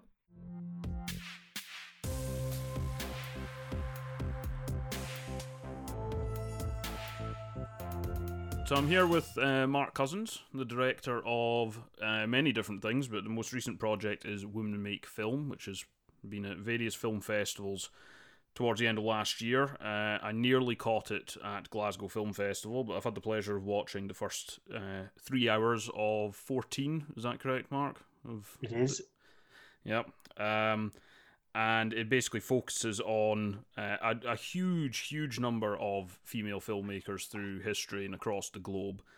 Um, I want to ask you, Mark, because you say that you say kind of at the the outset that you wanted a real emphasis on craft, and I noticed that you, when in talking about the project, you've shuffled the the chapters uh, around a few times in the planning stage, so it's broken up into uh, chapters throughout. Yes. And I was wondering, did that come about because of some of the, the filmmakers and the films you had in mind? Uh, is that why kind of that chapter order kind of fluctuated around a bit, mm-hmm. or was there something else driving that as you and your collaborators kind of went through some of the filmmakers you wanted to feature? Yeah, as you say, Jim, it's it's about the work. You know, it's about the films. It's not even about the filmmakers. It's certainly not about the industry. You know, so there are forty chapters, and I knew that I wanted to start with the, really the nuts and boltsy stuff. You know, like how do you frame a shot? How do you do, you know, how do you do a great opening scene, etc. You know, and then I thought uh, get into more thematic material. So as the film goes on, we could talk about work and death and love and, and things like that, you know, and politics and religion. Uh, so that was the broad structure. And the changing of the structure was just practical stuff, or rather storytelling stuff. You know, when you're making any piece of work, especially a really long piece like 14 hours, you're looking to, for flow. How does this sequence lead into the next sequence? Like, how does your next question you're about to ask me flow from the one I'm, the, that we're talking about now? You know, so uh, I planned a certain structure and then it didn't totally flow. So we juggled, it around a bit. And um, also, there's a tone issue. You want to have exciting, joyful times, and then you want to go into perhaps more melancholic or sor- sorrowful themes, and you want to control that. It's almost like you know people who write music or something; they want to change the tone, and so that's why we changed the chapters a bit. On a, the note of kind of like what was um, in the film and how it flows and what it covers, I was struck by the fact that right at the right at the start of the the film, you say that basically some of the more famous films that people might think of as being directed by women are not necessarily going to be in there. Uh-huh. And the thing that I particularly enjoyed was, you know, you should, uh, you know, t- Tilda said you should feel free to be angry, right? Yes. And I was wondering if is that an attempt to get out of this idea of kind of like a, a canon of films that people should have watched? Because this is maybe something which has resulted in a lot of the filmmakers that you then go on to cover perhaps being overlooked. It's this idea that they've not kind of seeped into this canon and therefore nobody looks for them, when in fact a lot of really great work is right there if you just look for it. Yes, I remember writing that line exactly. And it was something like you described. You know, you want to say to people, let yourself go. Don't sit here for 14 hours waiting for your favorite to come up because it might not come up, you know. Um, and you just want to sort of shake it off almost and free people up to go with the flow. It's like you want to surf the wave of these great filmmakers. However, having said that, if people watch this film, they will find very, very famous films in here. Sometimes films that they don't even know were directed by a woman. Quite a few people have said to me, I didn't know Wayne's World was directed by a woman, for example, you know, and it was. And so that's a little, you know, what, what I love as a storyteller is um, sprinkling, mixing the known and the unknown. And there are loads and loads of films in here that are unknown, and there's some that are really well known. And you, when just when people feel, oh God, this is so much, I'm a bit lost here, then you throw in a Wayne's World, or then you throw in Big with Tom Hanks, just to say to people, yeah, don't worry, you're not totally lost. There's stuff in here that we we all know. Yeah, I, I, I, was- I was quite I was quite happy with like some of the reminders it gave me as well. Like, I I, fi- I I I hit myself because I, I forget so often that Mary Harron directed American Psycho, for instance. Yeah, And it's yeah. like it's like the, these film. So I, I I did I think that that works very well, and I've learned even from just watching the first three hours of it, which is what I've managed to watch so far. I've learned so much already. So I want to That's thank you for that. I've already got a. I, I, I want to thank you also for making the website that shows kind of all the useful. Because yeah, because otherwise I did like the amount of things I was the, trying to write the down. website's women make the website's womenmakefilm.net and as you know when you've looked I did, we haven't written anything on the website at all there's no text it's just frame grabs of each of the films featured so if you see a film there and you think wow i, I want to know more about that you can go on the website and find out the name of the film and the director etc Yeah, no, no, no, no, it's, it's an excellent resource. I'm, I'm very, very pleased about it. Um, I wanted so th- th- one of the things that obviously I think will probably strike people when they come across uh, the project before they watch it is going to be the length of it. Now, this is not particularly unusual in, in your work, because I've I've seen the the story of film, and I'm wondering, is that basically we've spoken about people or filmmakers who have perhaps been overlooked a little bit and kind of making people aware of them to go and give them a map really to filmmakers that they could discover. Is the length to an extent a bit of a statement because you could have made it shorter and it probably would have had an easier time maybe being picked up or being programmed. But at the same time, is the point perhaps to show look this is not this this history that we're trying to talk about is not the sort of thing that you can just boil down to two hours of kind of like you know here are the best films by female filmmakers which i think is something that maybe happens in quite a lot of approaches. So was the the length just simply what you wanted to communicate? It was it was it had to be a bit of a statement and say look there's a vast world here. This is not something that can be condensed down easily Yes, I see what you mean. It's sort of both both of those things that you say are sort of true.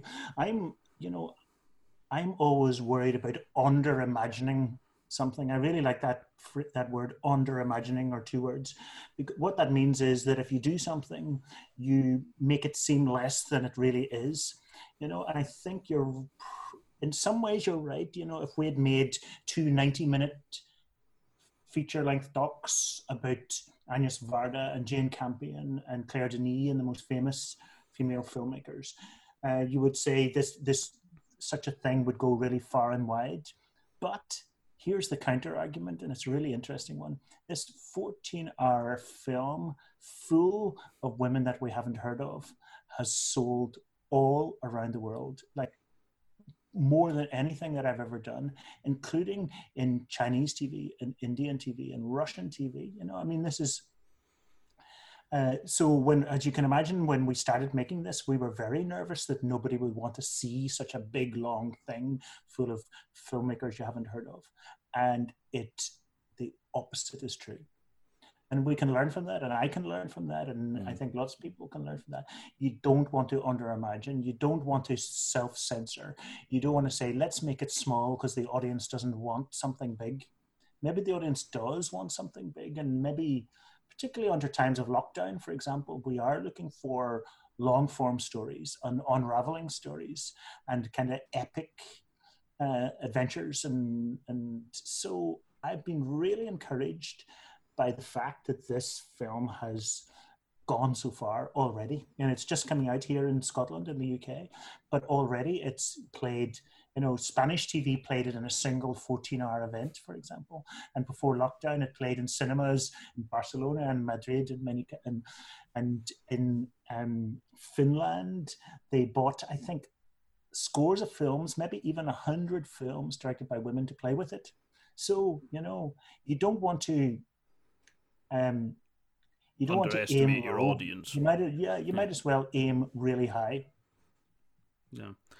Uh, On the note of the um kind of the the audience reaction, how have you found the um the blend you've ended up with? Because you, you you had the um many festival screenings. Of course, there was the big the big premiere at Toronto, and then really you've kind of got just to the end, and then the whole coronavirus outbreak has happened, and it's now moved into uh, the online, the- the- you know, primarily as you say, TV and then kind of online distribution. How have you found that as a, a journey? Because it's a little bit different to what it might normally be. Like it might because I think it was meant to play at I think it was meant to play at Belfast. I think was it not? And then that festival was postponed. Yes. Yeah. Um, how how have you found how have you found that as a filmmaker, kind of getting that festival run, but then kind of acce- almost kind of accelerating a little bit towards the end unexpectedly? Yeah, it's a good question. I mean, we were lucky. We played at Venice Film Festival, Toronto Film Festival, Tor- Telluride, some of the big ones. But then, of course, everything closed down. We were there was a planned theatrical release here in the UK, and of course that didn't happen. Um, uh, but as you know, you know, life blindsides you. You know, either our personal lives or our working lives. Things come from left and right field, and you know, the coronavirus wasn't the first thing that happened to this film. You know, we were quietly working away long before Weinstein, and then that happened, and those revelations, and and I'm so glad, and we're all, of course, so glad that the industry's slowly waking up to that kind of thing. But you know, you have to decide where you're aiming for, what you're, what are you really trying to do, you know. And when Weinstein happened, for example, I realized that we weren't trying to just, we weren't trying to describe something about the film industry. We were trying to start describe the work of these women. And then when the coronavirus happened, we, I, I, think we all realized that we just wanted to get to audiences no matter how. And you know, actually, a lot of people are have maybe a bit more time on their hands. Although, of course, people are busy with care and parent, and so a lot of people are even more busy than ever. But uh, this could be an opportunity to watch a 14-hour film, uh, and and and other and before the coronavirus, maybe it was harder to watch a 14-hour film. Yeah, yeah. No, no, no, I mean, certainly, I think uh, it's people do seem to be looking for long form storytelling. I've seen a lot of people kind of like jumping onto series online and and things like that. In in that regard, um, just to take a, a, a slight left turn, it's obviously quite worrying times for the film industry. Um, you know, in terms of the, you know the coronavirus outbreak, you've got an impact on production, you've got an impact on uh, exhibition festivals, kind of across the board. Do you find it at least heartening, as difficult as times it may be, that people are engaging with work probably more than ever right now? I mean, sure, they're doing it in uh, non theatrical settings, but the fact that you've had what seems to be a very good response to Women Make Film and there's other people consuming art and creativity across the world, is that at least a source for optimism going forward, despite the difficulties at the moment? Yes, it is.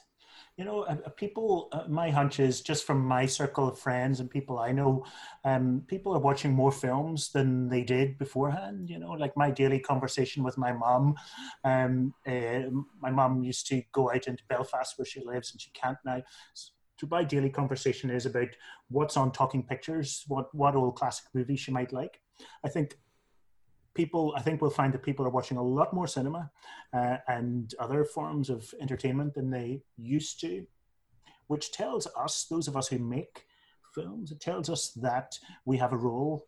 You know even when times are bad you know maybe particularly times are bad the role of entertainment of inspiration of um, rejuvenation of uh, of getting out of your own head and into other worlds. These are all valuable things either purely for escapist reasons or for something you know more nebulous like you know enrichment. So that's all good. The bad news you're quite right is that uh, it's a bad time for the film industry and ex- exhibition and there'll be lots of casualties. Cinemas will, will close down. Loads of people thousands of people will lose their jobs. This is terrible. Really bad. Um, if you look beyond that, I think we'll will cinema will definitely survive, and we'll we've been reminded why visual entertainment and visual art matters. And but I'm not trying to minimize at all the lives that will be damaged because that's painful. In that, on another topic in terms of like people people consuming visual art, there's also going to be a bit of a lag in things that exhibitors can show, right? Because there's going to be a bit of a production backlog probably Yeah. in terms of stuff that had to had to shut down. Is that where you're may, maybe there's a hope that um, projects like Women Make Film can maybe highlight work that could have a larger audience now? Um, you know, because I mean, I was struck in watching the first segment of like how many of these, how many of these filmmakers I didn't know. To be honest, Yeah. um, you know, and all, Yeah. you know, because obviously, like some a lot of the big names in you, and then there were other there were other names that I perhaps knew, but I haven't seen any of their films. And then there was another segment of people who, uh, quite frankly, I'd, I I had not heard of. And Of it, it just yeah. shows there's this vast reserve of kind of like very accomplished, brilliant work um, that really isn't known. Like, and obviously there's been a big market for kind of like repertory screenings, and maybe it just shows that there is something you can go back to and have it seem new. It it doesn't need to be a revisiting of a you know a established classic. It could be uh, it could be something that somebody is actually discovering for the first time. Yeah, absolutely. I don't know if you noticed the other day that um, uh, when the Japanese cinemas are opening, and what are they showing? They're showing classic movies, you know. And so, you know, it's what's great is that cinema is old enough to have a rich heritage and history now. And so, even if we close down production, then there's still an awful lot to show. And we, as movie lovers, you know, we will never you know know our art form there's there's always more to fall in love with and if we live 150 years there'll always be more cinema there'll be more ways of looking at the world that have already been made. That's really exciting. And that's given me personally sitting here in Edinburgh like you're sitting in Edinburgh looking out the uh, the window. It's given me um I just feel it's fueled me and kept me alive and kept me sort of optimistic. The fact that even me, and I know a lot about cinema, as you know, but even me, what I don't know is far greater than what I know. What I haven't seen is far greater than what I've seen. That's a lovely feeling. And some people would feel intimidated by that or even feeling guilty that they haven't seen the films of some of these great female directors. Don't feel guilty. Just see it as a joyful opportunity. Yeah, I think it, it- it's something I got from from watching it is also kind of the um what, what I liked about it is there's a very non-judgmental challenging of assumptions I find Yes. in the sense Yes. that you know there's um it, it's very easy to think that because because female filmmakers have perhaps had you know a lot more barriers over time it's easy to assume that there's maybe no great filmmakers um, let alone female filmmakers from certain countries but even in that Yeah. opening segment you can see that, that that's not the case you just need to you just need to go look for them or fortunately in the case of you watch this maybe have one highlighted to you and then it, it opens a door um, And, and, and to be honest, Jim, you're you're quite right. And I notice I've had a lot of conversations with activists around the world, and I, I know you're interested in activism, and so am I. And and there, there's this interesting thing that happens that if you uh, if you're angry with the film world that it has only been people like you and me, white guys, you know, or for it hasn't, you know, first of all, it hasn't, but you then assume that there's nothing in the past, you know, that, and, and in fact, there's loads in the past loads of things to cherish, including made, of course, if- you know, by people like us. But there's a plenitude back there over our shoulder if we just look behind, and that's a great feeling, and it and it enriches our activism. It makes us better uh, agents for change in our industry, the thing that we love, because we can articulate and express more carefully what has hap- already happened, where the talent has been, how it's been lost to the system, and how the system would currently benefit by regaining it. Yeah, because I think because one of the one of the things that I find myself thinking about is the idea that it, it then perhaps it's this weird balance of things, and that you can then view somebody as somebody who's current as revolutionary when in fact they're not, and that's not to diminish their work. It's more just to highlight that there are influences out there. There are historical filmmakers that perhaps we just we just haven't come across, um, and that is that's why I'm eagerly looking forward to watching the rest of the film um, because I've Yes, learned so much even just in that first segment. Yeah, I mean, it gets better as it goes on around our around our seven or eight. It really, in, I know that sounds ridiculous, but you know, if you get you get that far in and it begins to widen and deepen and richen, and I and I think you're right, you know, because there is a danger that we say that something that's happening today is revolutionary or new or groundbreaking. And the danger there is that by saying that, we re victimize the people who did it 50 years ago, or we re marginalize those people. You know, and there's, you know, this is the best time.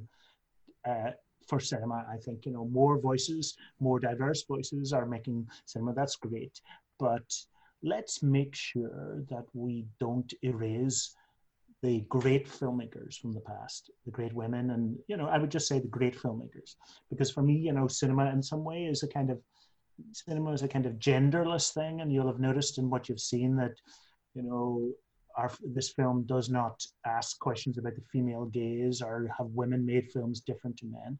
It's just about the greatness of the women directors who have made films on that note, um, something that I was quite impressed by in the, the the opening part that I saw was also kind of the highlight of the the opening of uh, Strange Days, Kathryn Bigelow's film. Now, obviously, that's one of the better known filmmakers, but I, I find that she sometimes suffers from this rather patronizing assumption that you know she makes films like a man. That's something I've read about Kathryn Bigelow quite a lot.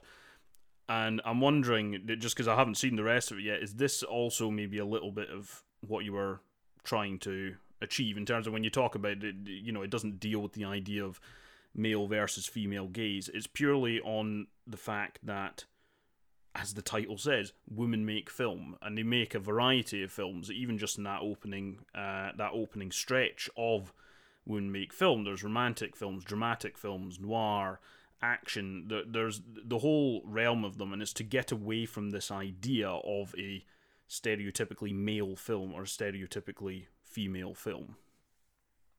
Yes, and stereotypical male person or female person, yeah, absolutely. I mean, I I've heard that about Bigelow as well a lot.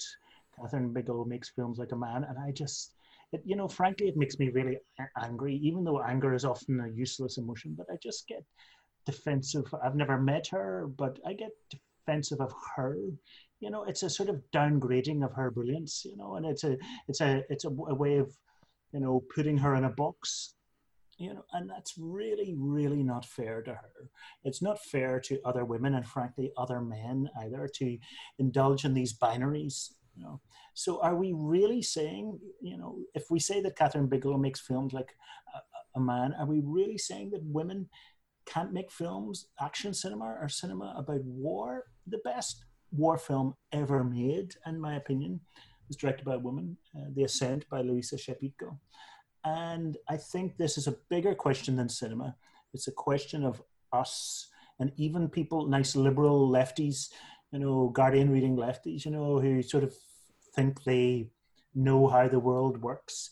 They too, we too, indulge in stereotypes which limit people and say, you know, that women are good at making films about relationships or childhood or empath- eh, they're, they're empaths. And I'm sorry, but don't put limits on what a filmmaker can do. You know, and let's see what she can do and let's evaluate her work on how well she does it. Nothing else applies, in my opinion. Yeah, and it's also it's not even so much a, a limit on what work they are doing it's what work has been done. Because i mean i think I, I think what i find interesting about about the film and i think part of the reason i think it is probably getting as wonderful a response as it is is in terms of reevaluating women's role within the film industry and maybe taking it to its a more prominent rightful position that they should have is not just about the future it's also about reassessing work which has gone yeah. before and has been overlooked. Yeah when when we premiered this film in in um, in Toronto Film Festival, I, I always hate Q and A's. I'm always really nervous in Q and A's, and so I said, instead of a Q and A, could we just go to the pub? And so I and we went to the pub at the end of the 14 hours, and really quite a lot of people came, and it was noisy and not ideal, but the, and something happened and it's happened again and again. There was a young female filmmaker and she was in tears and so was I and, a lot of emotion. And she said, I didn't know I was part of a tradition. And I think quite a few filmmakers, particularly young female filmmakers, are realizing that there is a heritage and there it that's really empowering and you can feel really alone you know especially if you don't come from New York or Los Angeles or London or one of these Paris one of these centers of the film world what if you what if you're from East Kilbride, you know, or what if you're from Pilrig, you know, and what if you have a desire to make cinema from there? And, you know, and so that's why this is valuable, I think, because uh, it's showing that there's this kind of rich heritage that's already happened. Yep. You know, the, you know, the aesthetic arguments have already been won. We do not need to argue can women make great war movies because they already have we do not need to argue that can women make great epic films because they already have. So sorry, I you know get rid of those arguments and and get on to something else. And imagine if you're a film student as well, and you've done a course in film studies or in a practical course. A lot of people spend money for these courses. And imagine if you're not taught about Edith Carlmar. Imagine if you're not taught about Astrid Henning Jensen. You know, imagine if you're not taught about Mai Zetterling. You know, and and that's no longer acceptable. You cannot have film courses who that only teach Tarantino and Tarkovsky, both of which are wonderful. I adore those. You cannot have that anymore. Those days are gone. Okay, well, uh, thank you for speaking to me, Mark. Uh, the the film is very enlightening, uh, very entertaining. I look forward to watching the rest of it, and thank you for speaking to me today. Pleasure, Jim. Thank you. All right, take care.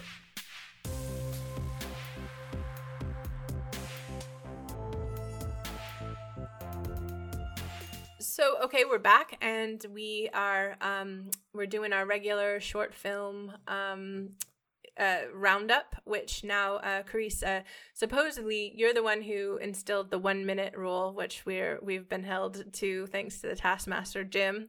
Make sure that we keep within it every time. And um... just just for those on video, I want to note the nod from Carissa there. Right, that is that is confirmation. yeah, Let there idea. be no doubt from this point on. but it was certainly your idea, and we've we've kept it going um, since since the I don't know a couple months ago um, and quite a lot of good short films uh, we've we've seen through this. So um, here we go again. Um, who would like to go first? Mark, would you like to go?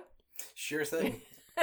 Carice okay. is is doing the timing this time. Oh yeah, um, I'm I'm fleecing myself too. Okay, um, starting now. Um, the film I want to talk about this month is Margaret Tait's *The Leaden Echo and the Golden Echo*. It's um, a film poem. Um, it's essentially just images accompanying um, the poem as read out by Margaret Tait herself. Uh, the poem is by Gerard Manley Hopkins, and it's the, the montage that she creates is full of, I would say, conventionally beautiful lyric imagery. There are um, barrels barrels of hay and golden hair in the fields. There are um, lambs as a church window, but it's through her reading of the poem herself um, that's the, the great the greatest part of it um, because the the poem because it's in sprung rhythm it's really fast meter and when you read it on the page it's really immediate. The, mo- the most famous reading of the poem is by Richard Burton and it's like it just goes at a fair clip and you can you can just catch the like, the rush of feeling where she wraps her entire mouth around these words and it goes so slowly and she achieves what the film does uh, what the poem does in the film and by her reading which is the extension of beauty beyond its fixed duration. All good? And all good good. All right and Carice will um we'll time you for you, but go ahead and tell us what your favorite short is for this week. Uh, yeah, so mine's perhaps a little obvious choice, but I don't necessarily want to take for granted that people have already seen this short film. So it's uh, Two Cars, One Night, directed by Taika Waititi. Um, and I thought with the announcement this month that he was going to be directing uh, and writing a uh, new Star Wars film, that perhaps he'll be on people's mind and they might want to hit see more of his films. Uh, it's a very simple film. It's a love story between two young New Zealanders, um, about eight or nine, and the whole film takes place in a car park outside of a pub in rural New Zealand. Uh, the film runs for 11 minutes, but it uses sped up footage um, uh, to show the significantly greater passing of time. Uh, the two children are waiting in their car. The two children are waiting in their cars for their respective adults to come back from the pub. Um, and it shows a little bit how boring life can be for children who are stuck following around their parents, um, but also how quick they can be to find fun in the most simple of activities. The young boy and girl, Romeo and Polly, flirt with each other in a typically childlike fashion. Um, and the whole film demonstrates Taika Waititi's knack at turning the most ordinary conversation into something that just makes you laugh right from your belly. Uh, so it's lovely, it's sweet, it's soft. Um, so check it out. It's on YouTube and other platforms. Okay. And I haven't seen it, so I will definitely check it out. But um, and neither have I actually, so I definitely will. great. So Jim, you're up. Right, so I am recommending the short film KH4, which is directed by John Sher- Shorstein, Shorstein, um, which is basically it shows a artist, a young artist in 1960s Glasgow, uh, and basically kind of the influence that the landscape of the city at the time has on a particular piece of art that he is working on. The other notable aspect of this is the young artist in question is played by Bill Forsyth, who of course we now know as you know the director of Local Hero and Gregory's Girl and all that sort of thing. I think it's a fascinating thing to see. Um, just this slice of 1960s Glasgow. It's in the middle of the construction of the M8, so it's kind of like all in upheaval, and there's a lot of like you know development going on. And there's also several shots which I think are just fantastic to look at and really it's quite I, I don't know how they managed it so on a couple of different levels i think it's a very interesting one to check out Great. Um, so I'll go last, I guess. Um, I took a I took a little um, look around the We Are One festival, and I was just particularly wanting to highlight something from that. Um, I actually think uh, there's a, a short film by Mark Jenkin, um, who who directed Bait, out there, which I couldn't see because when we were recording it, it was actually premiering.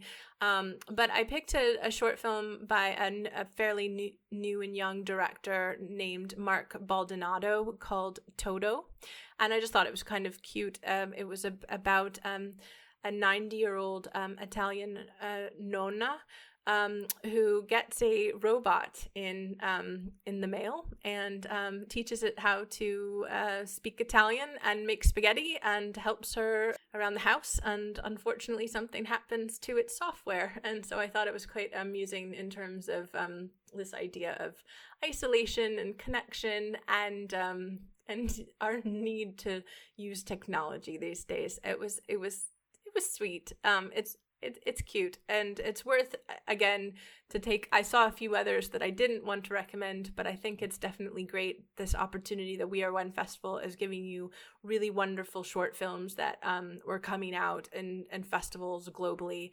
And they're you know they're they're right on youtube. And and it's a really exciting time to see those. So i highly recommend giving that one a look as well as others. So that's it.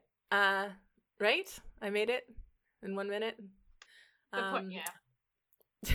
the the main the main bit The main, the recommendation of the film. yeah. oh, I kept going. Normally, I'm like 15 seconds. No, we gotta plug stop. that. We gotta plug that festival. Plug that Yeah, festival. absolutely. Well, I can't thank you guys enough for joining us again and another um, really interesting tech, not technologically interesting uh, Zoom remote Cinetopia podcast chat. But um, very, very amazing films, I think, uh, that we, we got to explore this time around. And uh, join us for the next one, which we will announce soon. Um, but uh, we'll let you know what we're, we're about to watch.